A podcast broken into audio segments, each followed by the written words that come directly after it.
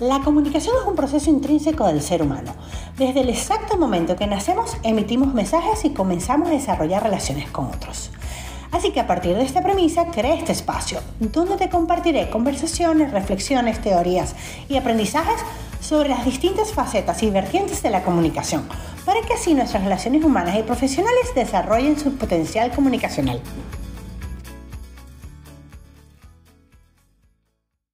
Hola, hola, te doy la bienvenida a Vivir Comunicando Podcast. Mi nombre es Carmen Alicia Maza y el día de hoy te traigo una reflexión sobre la comunicación humana. Sucede que desde el momento que nacemos emitimos mensajes y como consecuencia también comenzamos a desarrollar relaciones con las personas que están a nuestro alrededor.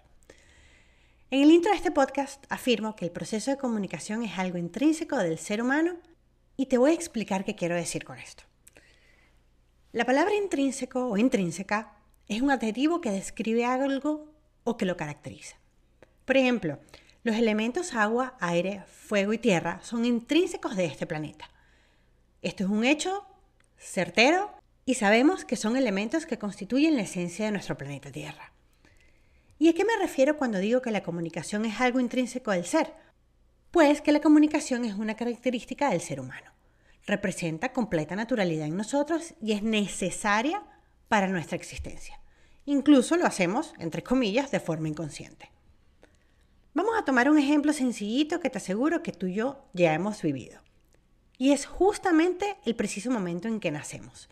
Bien sea si pasamos por canal de parto o no, o cualquiera que sea el contexto de nuestra llegada a este mundo, ese primer acto de llorar, y si no lloramos también, ya estamos comunicando y compartiendo un mensaje con otros. Bien sea que hay una necesidad a ser atendida, eh, que estamos incómodos y también estamos expresando, pues bueno, que estamos vivos y que estamos sintiendo lo que sentimos en ese momento de nuestro nacimiento. Entonces, justamente en ese momento comienza nuestro proceso de comunicación con nuestro entorno de una forma natural, en total neutralidad, y así es a lo sucesivo de nuestra vida. Mientras crecemos, nos vamos entonces construyendo a través de lo que nos comunica el entorno, nuestra familia, las creencias, la cultura, el lenguaje, los aprendizajes personales, y así este conjunto de aspectos van forjando lo que llamamos nuestra personalidad.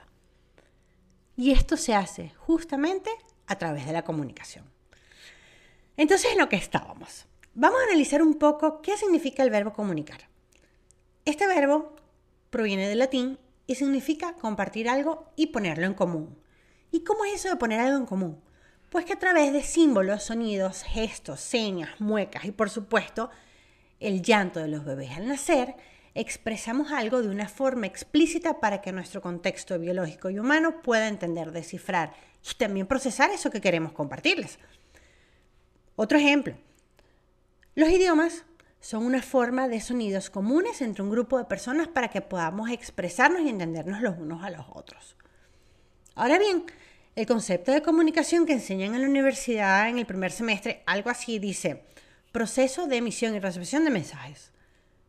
Es un concepto bastante general y más adelante en teoría de la comunicación y otras materias, bla, bla, bla, se estudian a diferentes teóricos que desarrollaron esta idea de acuerdo al contexto tecnológico de la época de ellos.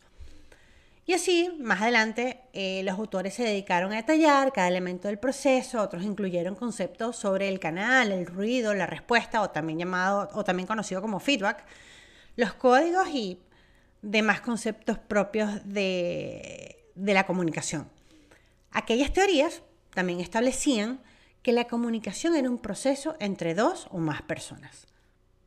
Aunque te diré que actualmente está demostradísimo que existe también la comunicación de uno hacia uno, que es simplemente el diálogo interno, y se caracteriza por lo que nos decimos y también cómo nos lo, cómo nos lo estamos diciendo. En este caso, el mensaje construye nuestro autoconcepto, nuestra autoestima y por ende se refleja en nuestra calidad de vida en las relaciones con otras personas y también en la relación con uno mismo. Por otra parte, lo interesante de este proceso de comunicar es que también podemos ilustrarlo a nivel profesional, personal, emprendimientos, corporaciones, fundaciones, partidos políticos y en todas y cada una de las áreas de desenvoltura del ser humano nos comunicamos. De esta forma, constantemente emitimos mensajes que producen un efecto a quien se los transmitimos. Y también se traduce en acciones de compra, venta, contrataciones, eh, de lo que sea que ofrezcamos a los demás. Otro detalle importantísimo de este concepto es la palabra proceso.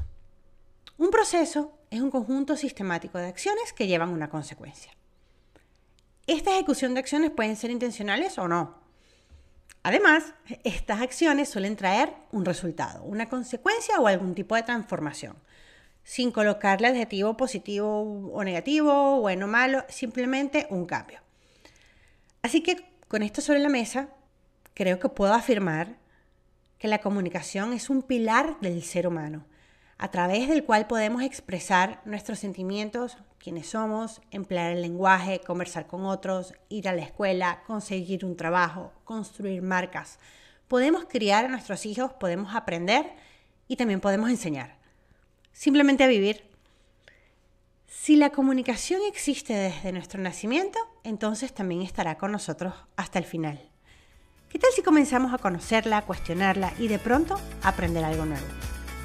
Gracias, gracias, gracias por estar aquí.